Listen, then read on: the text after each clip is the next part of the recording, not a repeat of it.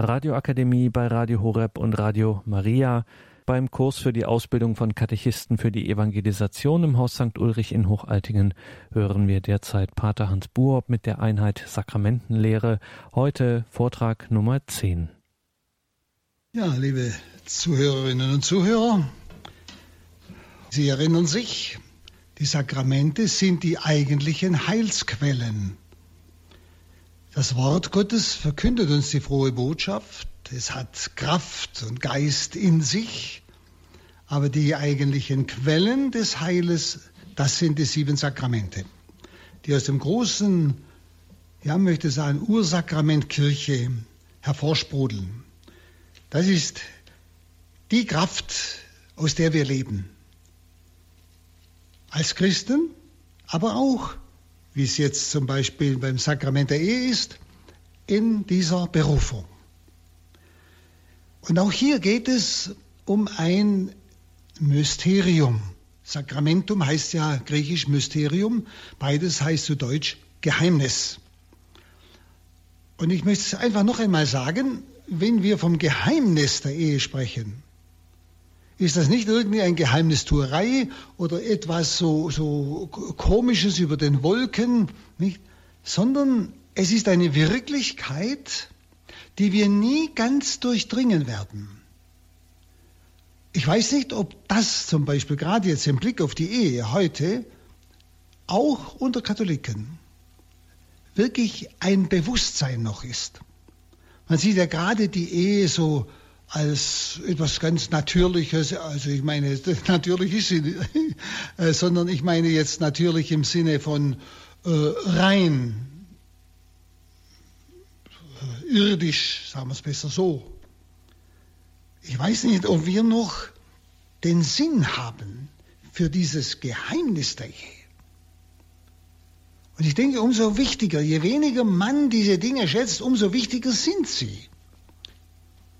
Und deshalb möchte ich Sie einfach einladen, heute und das nächste Mal, dass wir miteinander versuchen, mit Hilfe von Worten an dieses Geheimnis heranzukommen.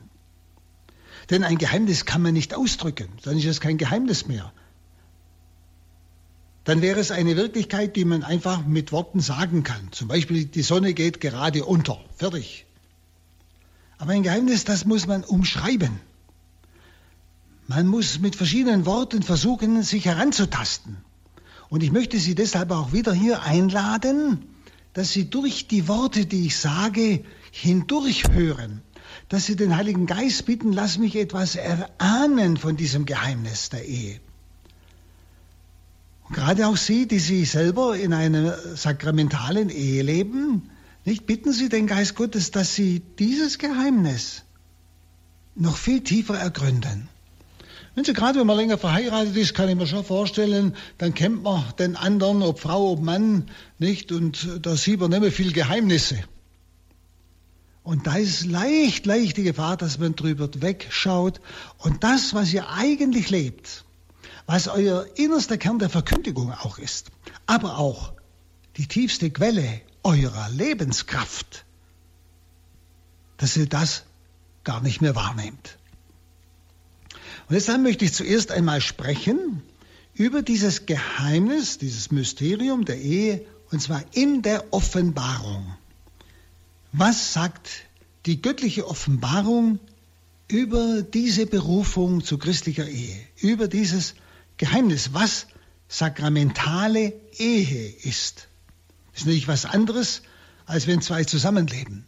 Das hat nichts mit sakramentaler Ehe zu tun. Also jetzt einmal das Geheimnis der Ehe in der Offenbarung. Es ist sehr ermutigend, dass die Kirche eigentlich an jedem entscheidenden Wegstück unseres Lebens mit einem Sakrament steht. Also uns in der Kraft eines Sakramentes an jedem neuen Wegabschnitt empfängt oder auch begleitet oder auch in diesen neuen Lebensabschnitt entlässt. Schauen Sie, am Beginn unseres Lebens, da steht die Taufe, die Neugeburt aus Wasser und Heiligem Geist. Wir sind zu einer vollkommen neuen Schöpfung geworden. Am Ende unseres Lebens heiligt die Kirche unseren Ausgang und vollendet unser Leben in der Krankensalbung, dieses Sakrament der Vollendung, wo uns die erlösende Kraft Christi in ihrer ganzen Fülle geschenkt wird, wirklich zur Vollendung. Und dann in der Zeit unserer Reife, menschlichen Reife, stärkt die Kirche uns für erwachsene Verantwortung. Und das geschieht in der Firmung, wo uns wirklich Heiliger Geist und sein Siegel eingeprägt wird. Das heißt auf gut Deutsch, wo uns nun von nun an der Geist Gottes führt, so wie er Jesus nach der Taufe im Jordan geführt hat. Wo der Geist Gottes uns im richtigen Augenblick das richtige Wort gibt. Wo uns die Fähigkeit der Unterscheidung gibt. Nicht? Aber auch da spüren Sie, wir haben ja über die Firmung schon gesprochen, wie wenig wir Katholiken im Durchschnitt, ist mindestens mein Eindruck, eigentlich wie wenig wir von dieser Firmung erwarten. Denn sie ist ja ein Dauersakrament im Sinne, es hat ein einprägsames Siegel in unsere Seele geprägt und die Wirkung ist unaufhörlich. Wir sind vom Geist geführt wenn wir uns führen lassen, natürlich. Und dann zum Beispiel, wenn wir in Schuld gefallen sind, so tröstet und heiligt, aber auch heilt die Kirche uns im Sakrament der Versöhnung, im Sakrament der Buße. Also so steht an allen entscheidenden Wegstücken unseres Lebens die Kirche mit einer Quelle des Heils, mit einer Quelle der Kraft, mit einem Sakrament. Wenn nun der Mensch aufgrund seiner Berufung eine Familie gründet, so gibt die Kirche diesem Vorgang die Weihe, obwohl das Wort sehr tief ist, könnte man es auch, ja, möchte man sagen, nicht richtig verstehen, nicht tief genug verstehen. Sie gibt also diesem Vorgang der Ehe die Weihe und ruft den Segen Gottes auf diese Verbindung herab im Sakrament der Ehe. Aber es ist nicht einfach nur so, wie das so klingt. Die hat halt einen, die schon da ist, die hat halt einen Segen bekommen. Sondern es hat eine viel tiefere Dimension. Es geht bei Sakramenten immer um Wandlung. Nicht bloß ein Segen drauf, verstehen Sie? Ich habe immer gerne die Ehe verglichen mit einem Bild aus meiner Kindheit, das ich nie vergessen habe. Auf meinem Schulweg, da musste ich an, beim Wanger vorbei und beim Schmied. Und ich habe immer wieder gesehen, wie der Wanger wunderbare ja, Wagenräder gemacht hat. Wissen Sie, diese Speichenräder, die unsere ganzen Wegen ja hatten, nicht damals in meiner Kindheit. Und die waren so wunderschön, mit wunderbarem Holz. Also ein, man kann fast sagen, fast ein Kunstwerk. Aber diese reinen Holzräder hätten bei der geringsten Belastung nicht standgehalten. Sie wären zerbrochen. Und ich sah immer wieder, wie der Wanger diese, seine Räder zum Schmied gerollt hat. Und der Schmied hat einen Eisenreifen darum gelegt. Und jetzt waren die Räder widerstandsfähig. Wenn ich dran denke, was haben unsere Wegen an Garben und an Heu, also unheimliche Lasten getragen. Das ist unwahrscheinlich. Und das Bild geht mir nie aus dem Kopf, wenn ich an Ehe denke. Das schöne, wunderbare Holzrad ist zu vergleichen mit dem, was zwei Menschen so miteinander natürlich aufbauen, die Beziehung zueinander, diese Hochschätzung einander, diese Liebe zueinander, dieses Staunen voreinander. Es ist einfach etwas Wunderschönes, so wie das Holz, etwas Wunderschönes. Aber dieses rein menschliche ist noch nicht tragfähig. Es trägt kleine Lasten, ja, aber große würde das Rad zerbrechen lassen. Große Belastungen würden das, was vorher Liebe war, plötzlich umwandeln in Hass. Das kennen wir. Aber wenn nun das Sakrament der Ehe geschehen ist, wenn nun dieses rein menschliche, dieses, diese menschliche Beziehung, die menschliche Hochachtung nun durchdrungen wird von einer unwahrscheinlichen erlösenden Gnade des Herrn, wo er selber gegenwärtig wird in dieser natürlichen Liebe, wo seine Liebe mit der Liebe des Menschen verschmilzt, da wird plötzlich die Ehe, diese Beziehung zueinander tragfähig, auch bei Enttäuschungen, bei schwerem Leid, sodass man manchmal nur noch staunen kann. Also, auch wenn ich sage, die Kirche ruft im Sakrament der Ehe einen Segen Gottes auf die Verbindung herab, ist es mehr als nur ein Segen von außen, was wir darunter verstehen. Es ist wieder eine Umwandlung. Gott selber kommt hinein in das, was Menschen miteinander an Beziehung schon aufgebaut haben. Mit seiner Beziehung zu uns. Also selbst Goethe, der wirklich nicht religiös verdächtig ist, nicht, sah in dieser Wirklichkeit eine tiefe Lebensnähe der katholischen Kirche, eine Lebensnähe der katholischen Kirche und bewunderte sie. Weil gerade all die Sakramente immer einem bestimmten Lebensabschnitt entsprechen und Hilfe bedeuten. Also das, was in einem Sakrament geschieht, aber auch gerade im Sakrament der Ehe, hat also viel tiefere Dimensionen als diese schöne Sicht, die ich gerade genannt habe. Also wie gesagt, es ist ein Stottern, wenn ich versuche, von diesem Geheimnis zu sprechen. So müssen Sie es auch verstehen. Ich suche Worte, aber die niemals das ausdrücken können was in das Unbegreifliche hineingeht. Eben deshalb Geheimnis, göttliches Geheimnis. Und wenn Eheleute sich dessen wieder mehr bewusst werden, werden sie auch ganz anders zueinander stehen. Eine ganz neue Beziehung kann da aufkommen. Und jedes Sakrament bedarf ja eines äußeren Zeichens, das was man Materie nennt, und der Form, das heißt des Wortes. Denken Sie an die Taufe. Das ist Wasser, das ist dieses äußere, die äußere, äußere Materie. Und das Wort, ich taufe dich. Nicht? Oder bei der Firmung ist es das Salböl und die Handauflegung und das Wort des Bischofs und so weiter. Und in der Ehe ist es Mann und Frau, das ist die Materie. Mann und Frau und der Ehewille beider, nämlich ich nehme dich zu meiner Frau, zu meinem Mann. Also Mann, Mann kann niemals dieses Sakrament ermöglichen.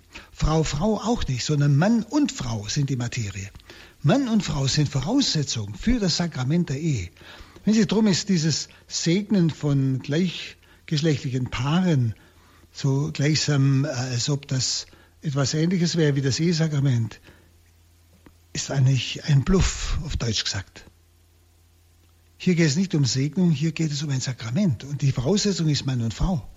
Und dann der Ehewille. Und schauen Sie, deshalb, so in dem Maße, wie wir unser Mann und Frau sein, füreinander leben, füreinander leben in der Ehe, umso mächtiger wirkt diese Quelle der Gnade, wie ein sprudelnder Quell, der uns trägt, der auch durch harte Situationen uns eine innere Kraft gibt, einen Sinn gibt, ein Durchschauen gibt, wo andere verzweifeln. Das ist der Unterschied. Nun deshalb die Frage, was ist also dieses tiefere Wesen der christlichen Ehe nach der Offenbarung? Mit einem Wort, wie ich schon sagte, es ist ein Sakrament. Also ein göttliches Geheimnis. Eine Wirklichkeit, die wir in alle Ewigkeit nie ganz durchschauen werden. Es wird uns immer tiefer aufgehen. Das heißt Geheimnis, das heißt Sakrament. Also alles, was die katholische Kirche über die Ehe zu sagen hat, ist eigentlich darin zusammengefasst, in diesem Wort Sakrament und auch in diesem Wort verwurzelt. Man kann es nicht besser ausdrücken.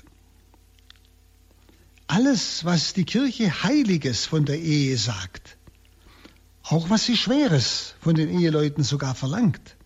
Also alle Forderungen, die sie an die gesellschaftliche Ordnung, also an den Staat auch richtet, an die staatliche Gesetzgebung. All das, äh, auch alle Opfer, die sie selbst, die Kirche selbst schon dafür gebracht hat. Nicht? All das erklärt sich aus dieser einen Tatsache, die Ehe ist unter Getauften ein Sakrament.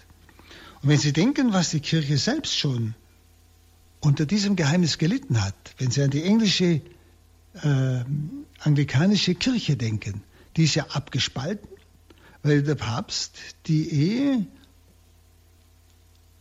des damaligen Königs Heinrich VIII. nicht geschieden hat. Weil er gesagt hat, das kann ich nicht scheiden, das ist nicht mein Recht, das ist göttliches Recht. Das ist ein Geheimnis, das wir nicht als Menschen einfach auflösen können. Und dann hat ja Heinrich VIII. die ganze englische äh, Gesellschaft von Rom getrennt und wer nicht mitmachte, wurde umgebracht. Und hat eine eigene Kirche gegründet und er als Oberhaupt, das, was wir heute die anglikanische Kirche nennen, woraus ja wieder andere entstanden sind. Also wenn man bedenkt, was auch die Kirche selbst schon für Opfer gebracht hat, für dieses Geheimnis der Ehe. Sie gibt da nicht nach und sie darf nicht nachgeben. Sie darf nicht etwas anderes sagen. Und sie darf nicht das sagen, was die Welt heute hören will, dass man die Ehe trennen kann oder wie eine Politikerin das ausgedrückt hat, dass man all sieben Jahre nicht den Ehepartner wechseln kann. Das sind unmögliche Dinge. Also, wir verstehen, warum auch so viel gefordert wird von Eheleuten, weil es etwas unwahrscheinlich Großes ist, dieses Sakrament der Ehe. Es gibt noch ein anderes Wort, mit dem das christliche Wesen der Ehe zu fassen ist. Ich habe es schon genannt, nämlich die Ehe als ein Mysterium. Wir haben gesagt, sie ist ein Sakrament. Und aber auch Mysterium, genauer, die christliche Ehe hat Teil an dem Mysterium schlechthin. Mysterium heißt Geheimnis. Wenn Sie, habe Ihnen ja am Anfang schon äh, praktisch erklärt, Sakrament und Mysterium ist dasselbe. Das eine ist lateinisch, das andere ist griechisch. Durch das Wort Mysterium verwahrt eigentlich mehr diese Einheit jenes Verhältnisses, in dem alle Gnade und alle Sakrament gründen, nämlich jene Eingliederung in Christus, die alles Begreifen übersteigt. Das Wort Mysterium ist ein anderes, also klingt anders, hat einen anderen, wie soll man sagen, Klang, Inhalt, wenn man es hört, als das Wort Sakrament, obwohl es das gleiche ist. Wissen Sie, Mysterium bedeutet in der christlichen Sprache ein Geheimnis eigener Art. Es ist nicht, wie gesagt, ein Rätsel, das irgendwann einmal gelöst werden kann, sondern Mysterium ist eine Wirklichkeit, die geheimnisvoll bleibt, auch wenn man in dieses Geheimnis eingedrungen ist, wenn man etwas beginnt zu ahnen, ja sogar immer geheimnisvoller wird, je mehr man eindringt und auch immer beseligender wird. Und in diesem Sinn gibt es nicht viele Mysterien, sondern im strengsten Sinn eigentlich nur eines. Ein Mysterium, das alle Fülle unerschöpflich in sich umgreift. Und das ist die heiligste Dreifaltigkeit. Das ist das Mysterium schlechthin. Dass wir eine ganze Ewigkeit, da es unendlich ist, nie begreifen werden. Wir werden immer tiefer eindringen, wir werden immer mehr staunen. Es wird immer geheimnisvoller, aber auch immer beseligender. Ja? Und diese Dreifaltigkeit ist eigentlich der ganze Reichtum Gottes, dieser Urreichtum, könnte man sagen, seines seligen Lebens in Gemeinschaft der drei göttlichen Personen umschlossen, erschlossen. Nicht? Das heiligste Dreifaltigkeit. Und das christliche Mysterium meint gerade nicht, dass alles Göttliche für den Menschen in unerreichbarer Ferne bleibt, sondern es meint, christliches Mysterium meint, das übersteigende Wunder der Selbstmitteilung Gottes an den Menschen, das übersteigende Wunder, wo Gott sich selbst dem Menschen mitteilt, einer Mitteilung, das alle Erwartung und alles Begreifen übersteigt. Gott wird sogar selber Mensch. Und denken Sie bis hinein zur Eucharistie, wo er eins werden will mit mir. Also ein übersteigendes Wunder der Selbstmitteilung Gottes an den Menschen. Das ist mein christliches Mysterium. Es meint die Einheit des Menschen mit Gott. Also nicht irgendetwas Fernes, Unerreichbares. Aber wie gesagt, je tiefer ich in das Geheimnis eindringe, auch gerade der heiligsten Dreifaltigkeit, umso geheimnisvoller wird es, aber auch umso beseligender. Und das gilt auch für all die Geheimnisse, Mysterien, die an diesem großen Geheimnis der heiligsten Dreifaltigkeit teilhaben. Und dazu gehört das Geheimnis der Ehe. Und diese wunderbare Einheit ist einerseits, gerade in der heiligsten Dreifaltigkeit, so konkret, dass wir es auch mit dem Namen Jesus Christus benennen können. Es ist aber auch so weit und so umfassend, dass es nie abgeschlossen ist bis zur letzten Stunde unserer Geschichte. Das Mysterium ist also Christus in seiner gottmenschlichen Person. Das ist die Weise, wie Gott sich uns nähert, wie Gott auf uns zugeht, wie Gott uns nahe kommt. Gleichsam wie Christus gleichsam aus diesem unendlichen, unerreichbaren Licht der heiligsten Dreifaltigkeit heraustritt, wie Gott in ihm auf uns zukommt. Nicht? Also das Mysterium ist Christus in seiner gottmenschlichen Person und in der gottmenschlichen Heilsordnung. Gottmenschlichen Heilsordnung. Deshalb sind die Sakramente äußerlich sichtbare Zeichen. Das ist die, diese menschliche Heilsordnung auch, gottmenschlich. Gott wirkt in menschlichen Zeichen. Gott wirkt seine großartigen Wunder des Heiles und der Heiligung mit menschlichen, also äußerlich sichtbaren, hörbaren Zeichen. Taufe, Wasser und das Wort. Ehe, Mann und Frau und ihr Wort. Die Zustimmung der Ehewille. Oder wie es Paulus einmal ausdrückt in Kolosser 1,27, Christus in euch, das ist das Mysterium. Christus in euch. Das Mysterium ist die tatsächliche Verwirklichung der Erlösung. Wir sind erlöst. Und zwar so, dass wir, so wie Christus Mensch geworden ist, wir durch seine menschliche Natur in das Göttliche hineingenommen sind. Das ist die Verwirklichung der Erlösung. Das ist Mysterium.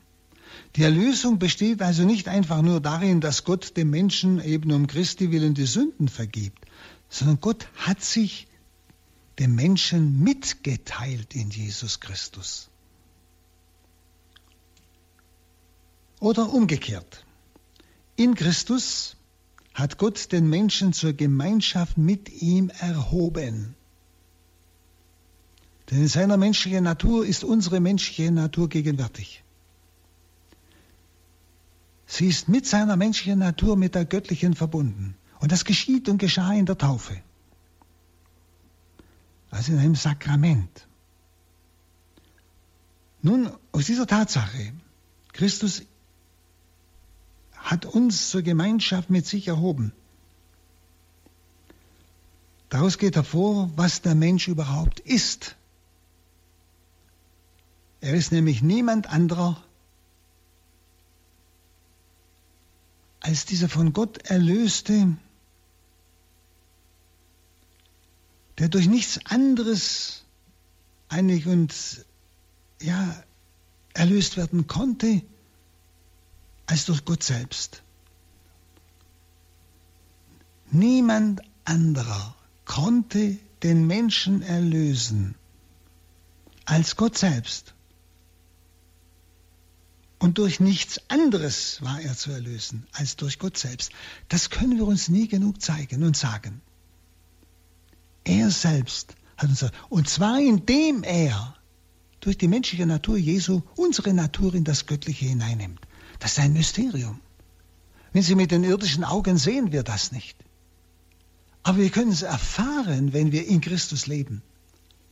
Wir können es erfahren an den Wirkungen des Geistes in uns, dass wir dort eigentlich noch getragen sind, Kraft haben, ja sogar Freude haben im Leid, wo andere verzweifeln.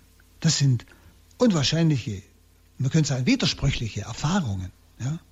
Freude und Leid widersprechen sich. Und doch ist es eine Erfahrung. Nicht? Das Geheimnis der Erlösung. Also Jesus war in seiner Person die Verbindung von Gott und Mensch. In seiner Person. Er ist ja Gott und Mensch und beides ganz. Und diese Verbindung sollte zugänglich sein für alle. Für Sie und für mich. Das ist der Lösung. Was Christus hat, sollen alle haben. Was er ist, dürfen alle sein. Söhne Gottes, wie es im Römerbrief 8,17 heißt. Wenn aber Söhne, dann auch Erben. Erben Gottes, überlegen Sie mal. Miterben Christi. Wenn Sie Worte, die wir kennen und oft uns eigentlich gar nicht viel darüber Gedanken machen. Schade.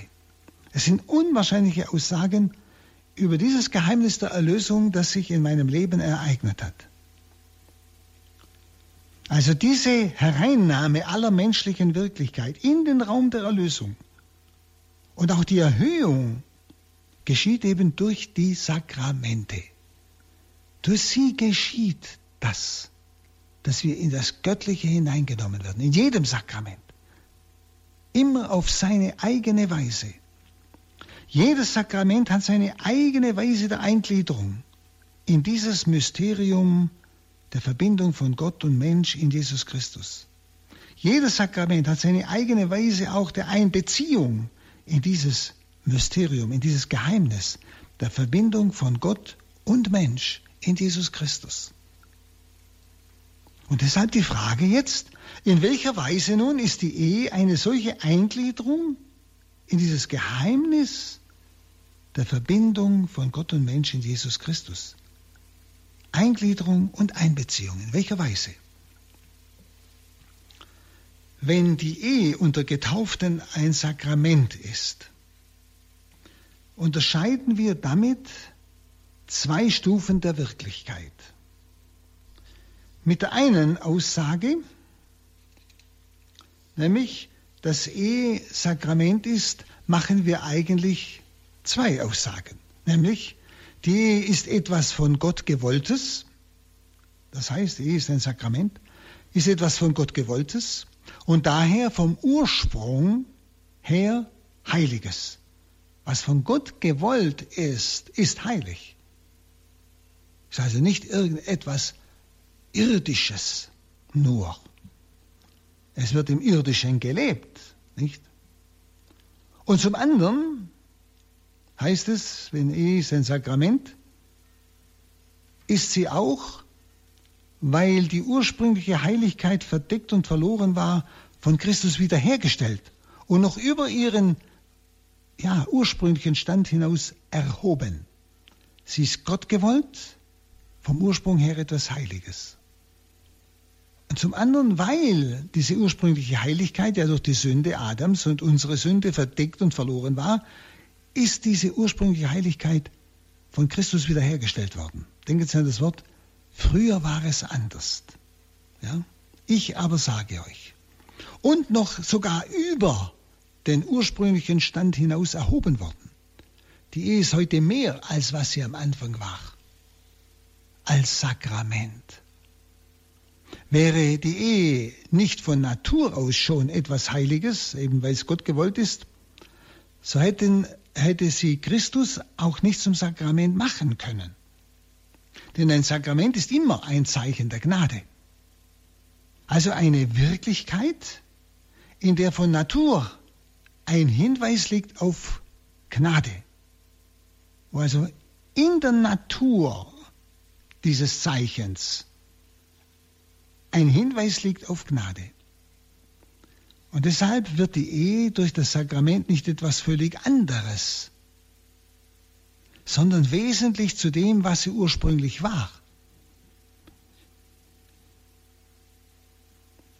Nämlich Abbild des Bundes Gottes mit seinem Volk.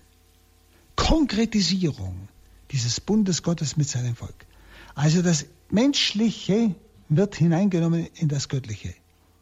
Das ist dieses Geheimnis des Hineinnehmens des Menschen in das Göttliche eben durch Jesus Christus.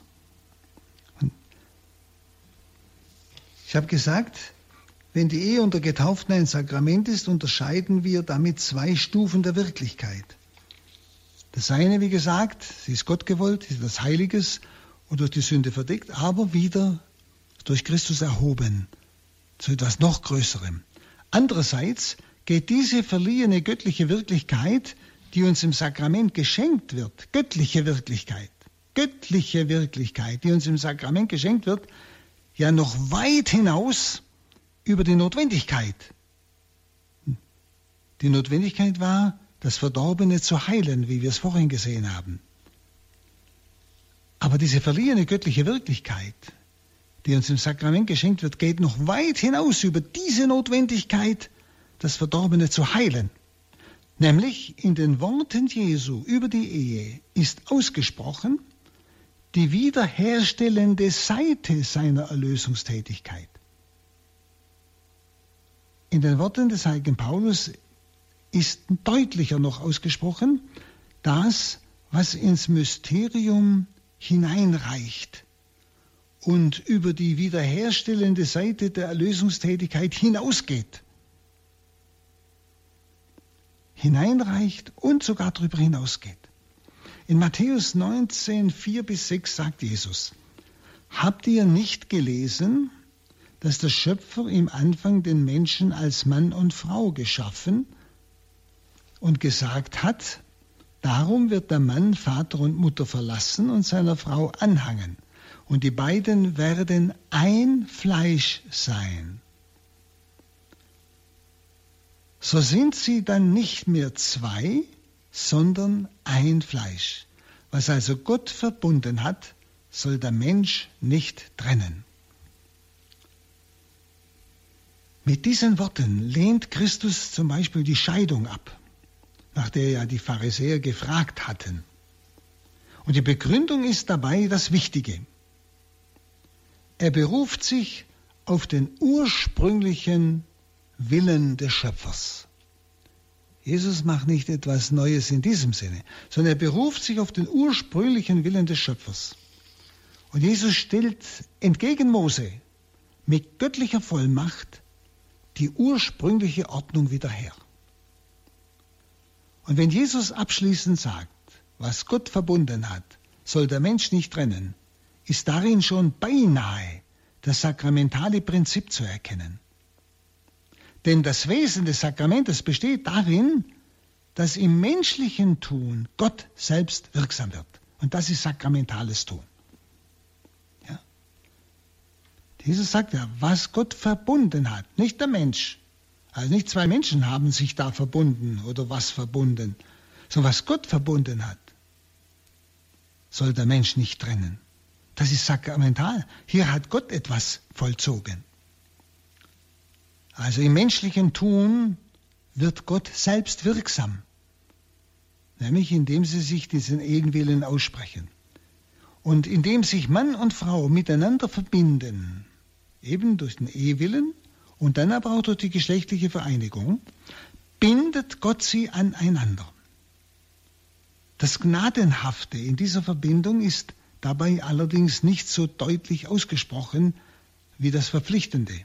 Nicht? Darf der Mensch nicht trennen. Da ist mehr das Verpflichtende eigentlich heraushörbar. Das Gnadenhafte ist eigentlich nicht so sehr heraushörbar. Aber es liegt unheimlich drin in dem, was in dem Wort Gott hat verbunden. Darin liegt das Gnadenhafte. Aber alle Forderungen, die Christus aufstellt, haben ihre Erfüllbarkeit eben in der Ausgießung des Heiligen Geistes. Erfüllbarkeit. Gott fordert nicht etwas, was er nicht als Gabe gibt.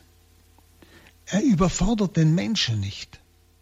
Aber wenn halt der Mensch diese Gabe nicht annimmt, das heißt, wenn der Mensch nicht mit Christus lebt und diese, dieses göttliche Handeln, zum Beispiel in der Ehe, auch wirklich ernst nimmt, zulässt, im Sinne einer persönlichen Beziehung zu Christus oder vielleicht sogar durch Sünde behindert, nicht? Wenn Sie, dann versteht man, dass manche ihre Ehe nicht mehr leben können.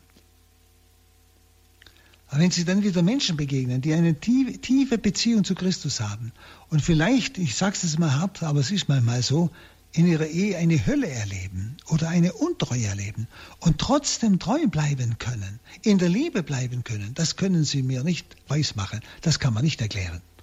Das ist kein Trick. Das ist genau diese göttliche Liebe in der Liebe des Menschen innerhalb der Ehe, die alles überwindet. Das ist menschlich nicht möglich. Das ist, Gott hat verbunden. Gottes Wirken eben durch die Ausgießung des Heiligen Geistes in diesem Sakrament ermöglicht das für den Menschen nicht Vorstellbare. Und da verstehen Sie, dass die Ehe als sakramentale Ehe eine unwahrscheinliche Verkündigung ist, der Realität des Handelns Gottes im Leben des Menschen. Nach außen, dass jeder sehen kann.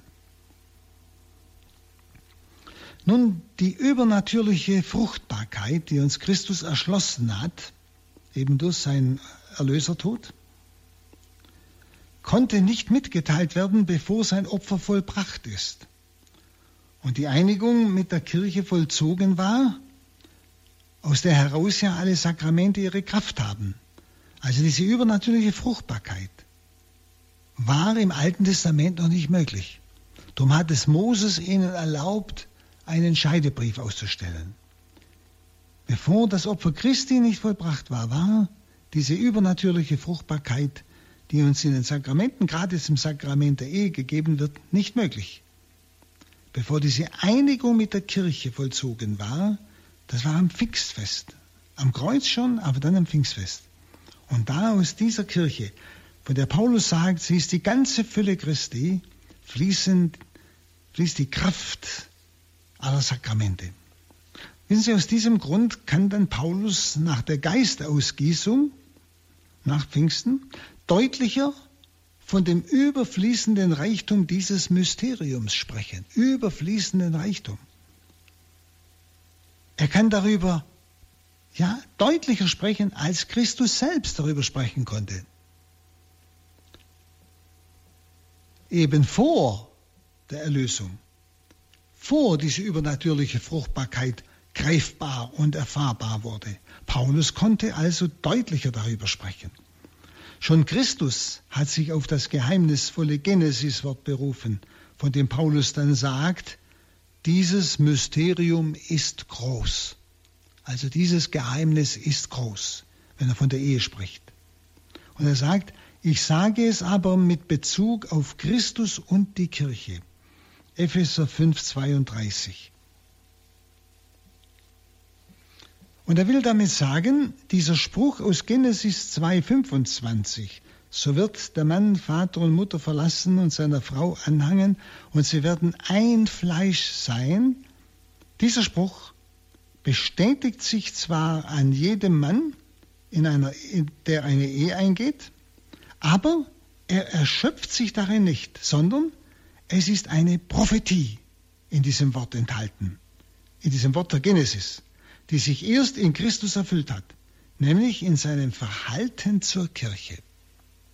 In dem Verhalten Christi zur Kirche seiner Braut, die wir sind. Die Kirche ist sein Leib. Und so soll die Frau, gleichsam wie Paulus sagt, wie der Leib des Mannes sein. Und keiner hat je sein eigenes Fleisch gehasst, sondern er liebt es wie Christus seine Kirche liebt. Dieses Wie, dieses göttliche Wie ist ganz, ganz entscheidend. Somit bedeutet also Mysterium den geheimnisvollen Hinweis auf Christus und die Kirche. Das ist das Geheimnis, das Paulus nennt. Den geheimnisvollen Hinweis auf Christus und die Kirche, in der ja, der in jenem Schriftwort eigentlich enthalten ist enthalten war, von, von der Genesis her. Und dieser geheimnisvolle Hinweis liegt aber auch in der Ehe selbst, nämlich sie stellt diesen Hinweis real dar, den Hinweis der Beziehung Christus und Kirche. Christus Haupt, Kirche der Leib. Nicht? Die Ehe selber stellt einen realen Hinweis dar, wenn er auch erst durch das Schriftwort richtig erhellt wird. Schauen Sie, in der christlichen und sakramentalen Ehe liegt aber noch mehr, nicht nur ein realer Hinweis, sondern die reale Teilhabe an diesem großen Christusmysterium. Aber um das zu verstehen, müssen wir noch etwas ausgreifen. Dieses Christusmysterium, das, das heißt die Beziehung Christi zu seiner Brautkirche? Die ja in der christlichen Ehe, im sakramentalen Ehe sichtbar gegenwärtig ist und in der christlichen Ehe anschaubar wird. Um dieses Geheimnis, diese reale Teilhabe an diesem Christusmysterium in der Ehe zu verstehen, müssen wir noch einmal einen kleinen wie soll ich sagen, Ausflug machen. Wir sprechen ja vom alten und neuen Bund und meinen damit die ganze Heilsordnung. Alter und neuer Bund gehört zusammen, das ist die ganze Heilsordnung, die Gott eigentlich aufgerichtet hat. Und diese Heilsordnung, also die Ordnung des Heils, die Art und Weise, wie Gott sein Heil vorbereitet und schenkt, das ist die Heilsordnung. Diese Heilsordnung richtet sich auf den Menschen. Es geht ja um das Heil des Menschen. Und begreift den Menschen mit ein in diese Heilsordnung. Also es wird nicht nur etwas von Gott her am Menschen getan, sondern der Mensch wird mit hineingenommen. Ja, er setzt seine Beteiligung sogar voraus. Es wird ihm also das Heil nicht aufgezwungen und aufgeklebt, sondern er wird mit beteiligt. Und deshalb heißt er Bund, alter Bund, neuer Bund. Und Bund gibt es nur im religiösen Bereich. Im menschlichen Bereich gibt es Verträge, die man schließt und womöglich wieder bricht oder auflöst. Aber einen Bund kann man nicht mehr auflösen. Denn in einem Bund sterben zwei füreinander. Das können sie nicht mehr rückgängig machen. Die sind beide tot. Aber jetzt zeichenhaft und trotzdem real. Schauen Sie, Christus ist für uns gestorben. Gott ist in Christus für uns gestorben. Nicht mehr rückgängig zu machen. Und wir sollen für Christus sterben. Das heißt, unser ganzes Sein Christus übergeben. Das, was wir ganz Hingabe nennen. Hingabe an den Herrn. Unser Leben gehört dir, Herr. Und dann ist der Bund geschlossen. Taufbund zum Beispiel. Und in der Ehe haben wir dasselbe. Da sterben zwei Menschen füreinander. Wenn Sie das überlegen, dass hier zwei Menschen zueinander sagen, ich bleibe dir treu, egal wie du dich veränderst oder was, du, was noch aus dir wird, bis der Tod uns scheidet. In guten und bösen Tagen, Gesundheit und Krankheit, bis der Tod uns scheidet. Das ist ein Sterben für den anderen. Das ist Bund. Und das kann man nicht mehr rückgängig machen. Ein Bund kann man nicht mehr auflösen. Man kann nur untreu werden. Man kann ihn nur brechen, aber nicht auflösen. Also es ist Gnade von Seiten Gottes, dass er sich auf einen Bund mit dem Menschen einlässt. Wenn man denkt, was, was tiefes ein Bund ist. Gott lässt sich auf einen Bund mit dem Menschen ein. Es ist eine Erhebung des Menschen, dass er nämlich Partner Gottes werden darf. Das ist Bund. Gleiche Ebene, wissen Sie. Bund ist auf gleicher Ebene. Kann, kein Bund, kann nicht als Mensch einen Bund schließen mit einem Tier.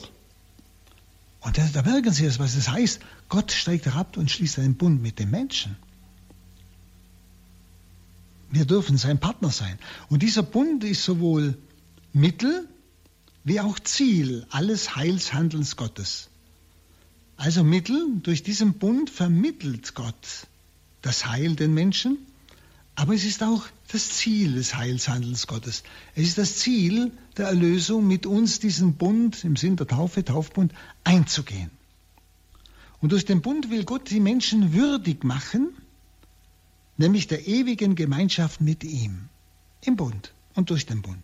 Und durch den Bund will er sie erziehen für den Bund. Das heißt, es ist also auch ein Wachsen im Bund, könnte man sagen. Und deshalb ist der Bund eigentlich der Inbegriff aller Gnade von Seiten Gottes, wie aber auch der Inbegriff aller Verpflichtung seitens des Menschen. Nicht? Ich habe mich auf den Bund mit Gott eingelassen. Wenn ich es getan habe, ja. Aber bevor ich mich nicht auf diesen Bund eingelassen habe, kann ja auch die Gnade der Taufe, des Taufsakramentes nicht wirksam sein. Nicht richtig. Hm?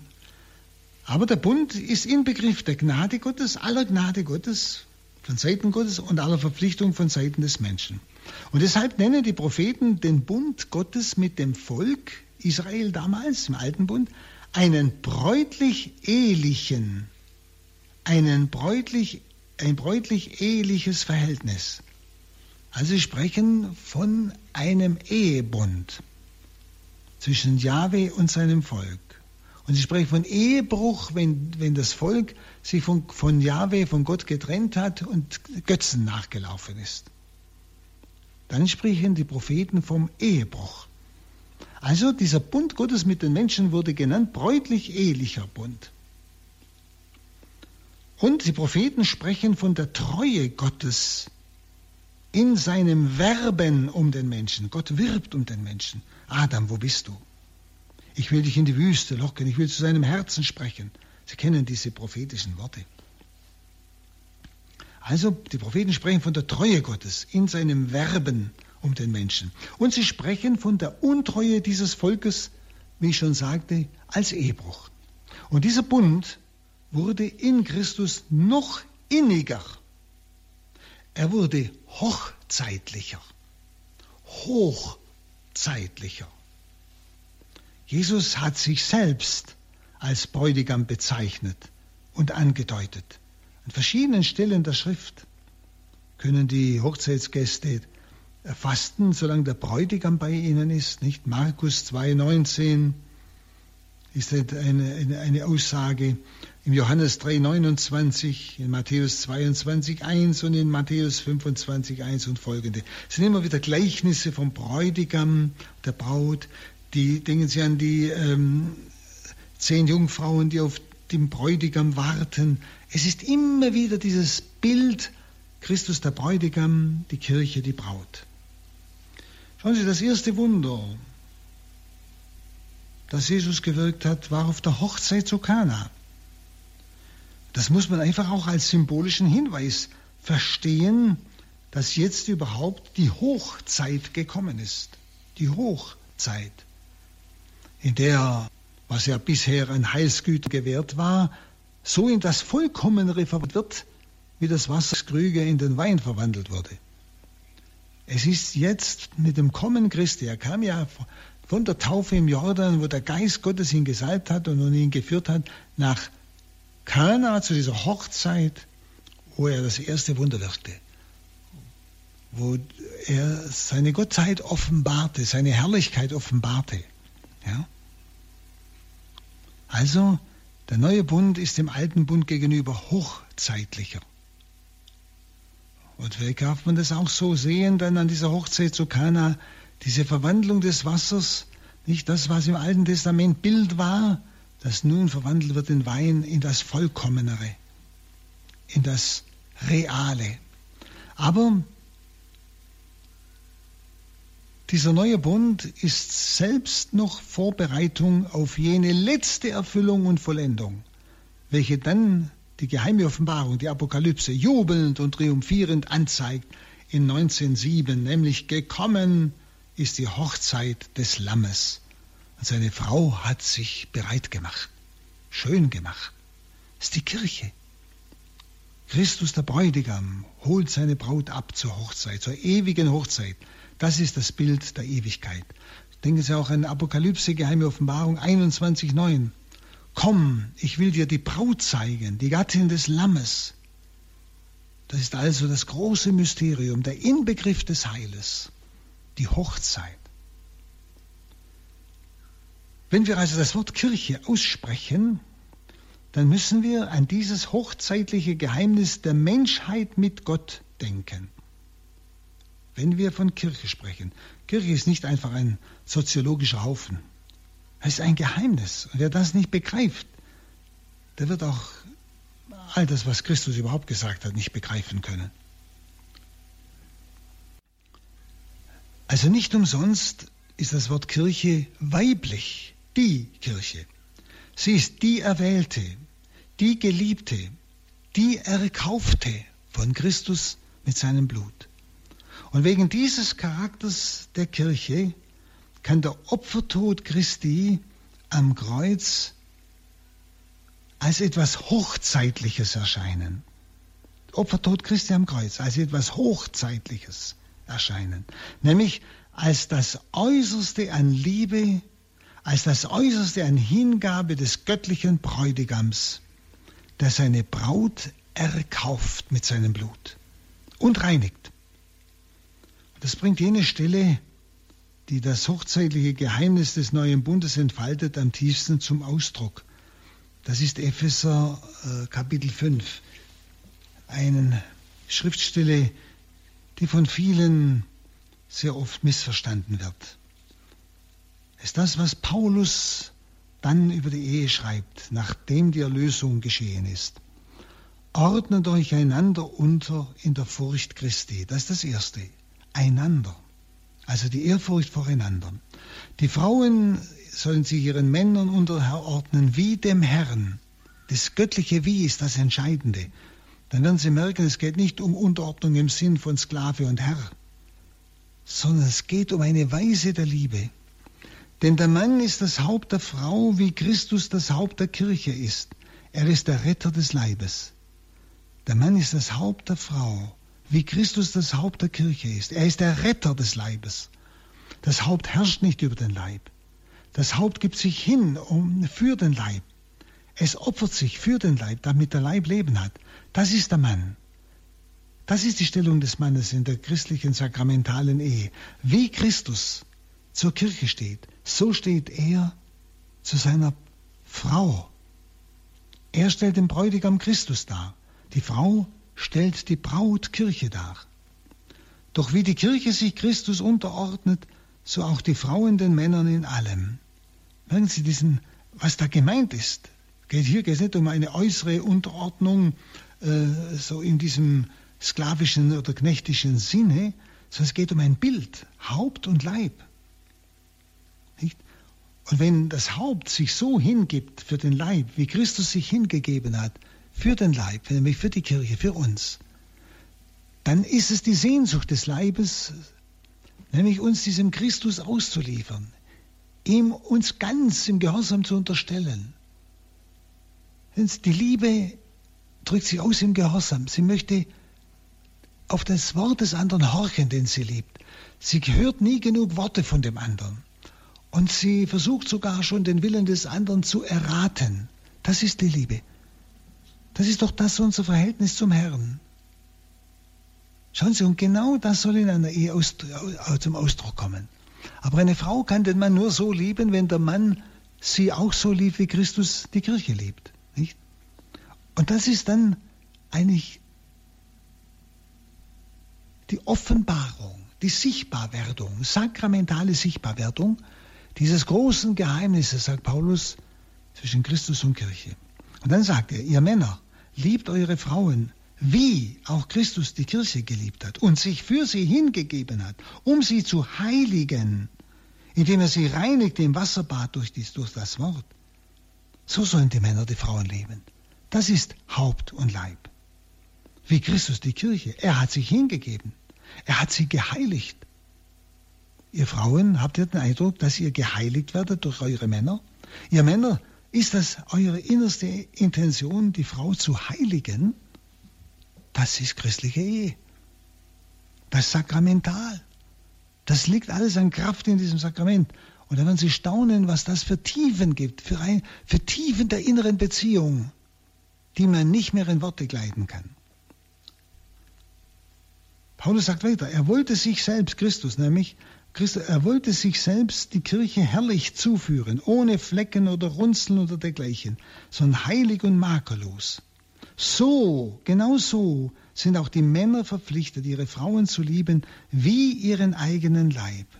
Wer seine Frau liebt, liebt sich selbst. Nämlich so wie Christus die Kirche herrlich zuführte, ohne Flecken, ohne Runzeln oder dergleichen, heilig und makellos. Genauso sollen die Männer, sind die Männer verpflichtet, ihre Frauen zu lieben. Das ist ein, eine unwahrscheinliche Anforderung an den Mann. Also da steht nichts drin von Unterwürfigkeit der Frau, wenn Sie das richtig verstehen, sondern da ist der Mann gefordert, nämlich sich hinzugeben. Es hat ja noch nie einer sein eigenes Fleisch gehasst, sagt Paulus, sondern er hegt und pflegt es, wie auch Christus die Kirche. Denn wir sind Glieder seines Leibes und deshalb wird ein Mensch seinen Vater und seine Mutter verlassen und seinem Weibe anhangen und die zwei werden ein Fleisch sein. Hier zitiert er also Genesis. Ja? Und jetzt kommt das große Wort bei Paulus. Dies Geheimnis ist groß. Und da meint er die Ehe. Ja? Sie werden einander anhangen, ein Fleisch sein. Dies Geheimnis ist groß. Ich deute es auf Christus und die Kirche.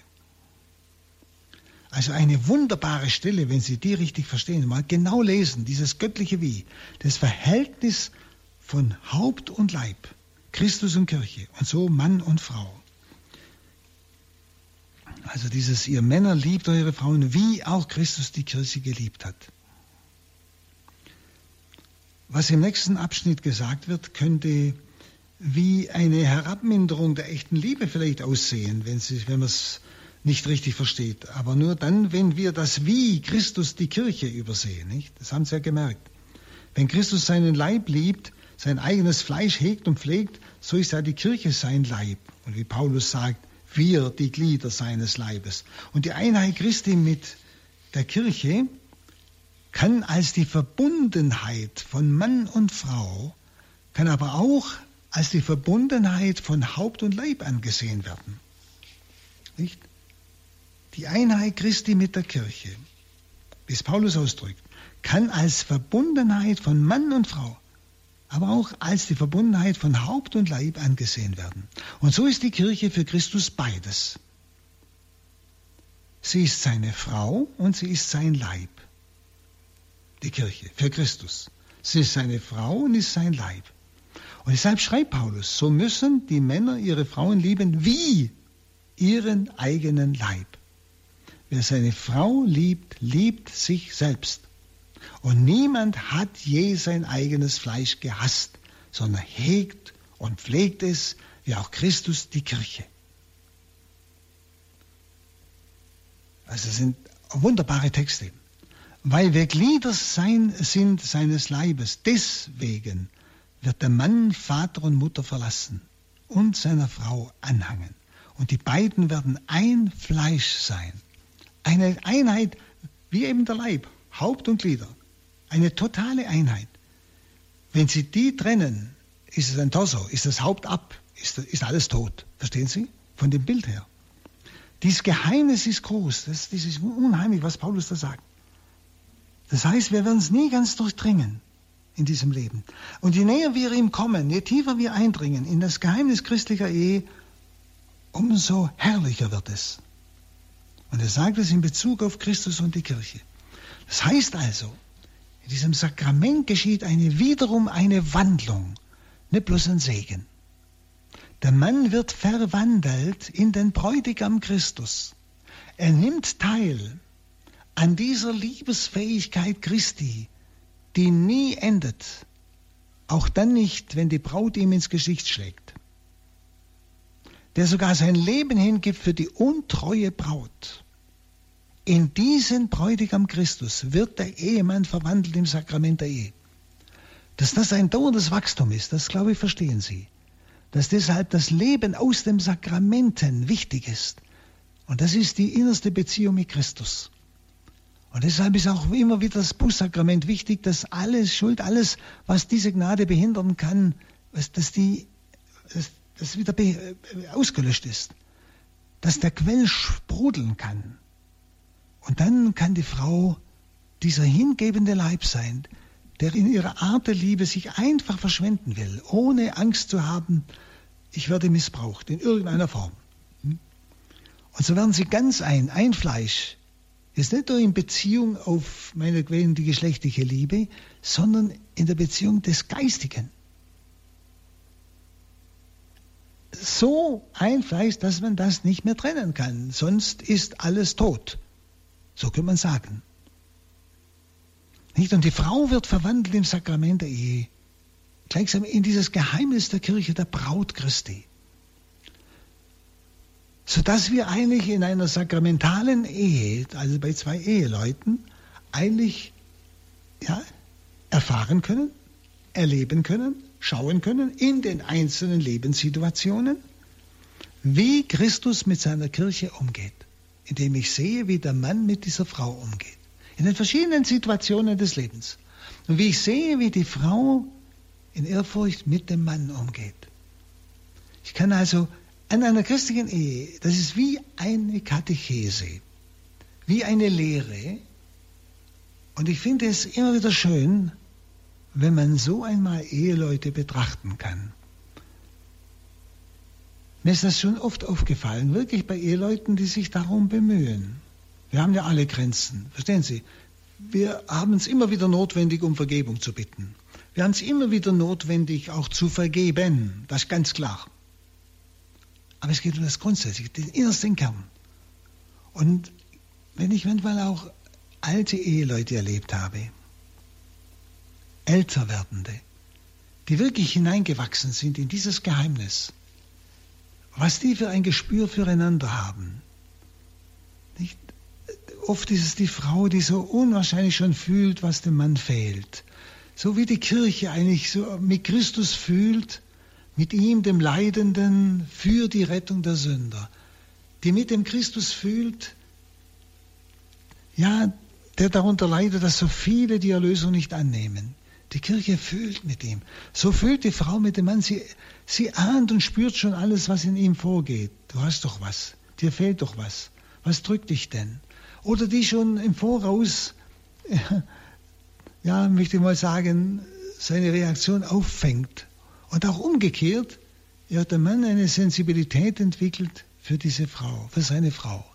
Das können Sie einmal wunderschön sehen, an Ehepaaren, die so hineingewachsen sind. Oder wenn ich das auch beobachten kann bei Ehepaaren, ja, wo der eine den anderen auch auf den Tod vorbereitet. Welche Tiefe da dann oft zum Tragen kommt, in beiden, im Sterbenden wie im Überlebenden. Wie da dieses, dieses Geheimnis der Ehe noch einmal unwahrscheinlich zum Tragen kommt. Ein großes Geheimnis, sagt Paulus. Ich sage es im Blick auf Christus und seine Kirche.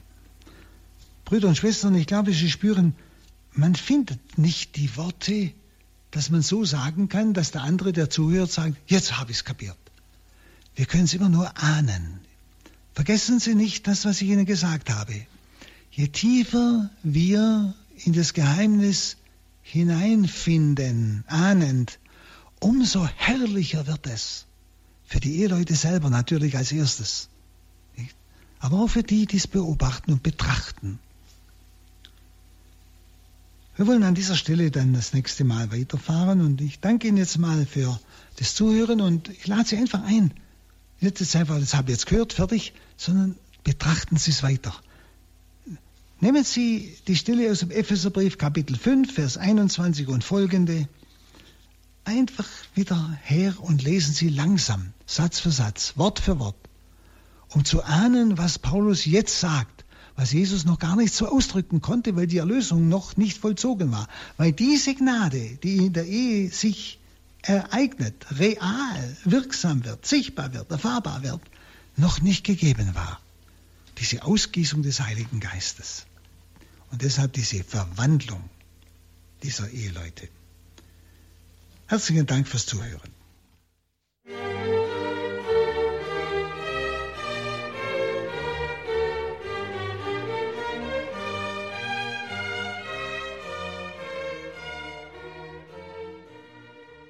Das ist die Radioakademie bei Radio Horeb und Radio Maria mit Pater Hans Burb und der Einheit Sakramentenlehre, der Lehreinheit im Rahmen des Kurses für die Ausbildung von Katechisten für die Evangelisation in Hochaltingen. Beim Radio Horeb CD-Dienst kann man sich einen kostenlosen Audiomitschnitt dieser Sendung dieses Vortrages bestellen oder Sie schauen ganz einfach auf horeb.org, den Webauftritt von Radio Horeb. Dort steht das Ganze dann auch morgen im Laufe des Tages im Podcast- und Downloadbereich horeb.org.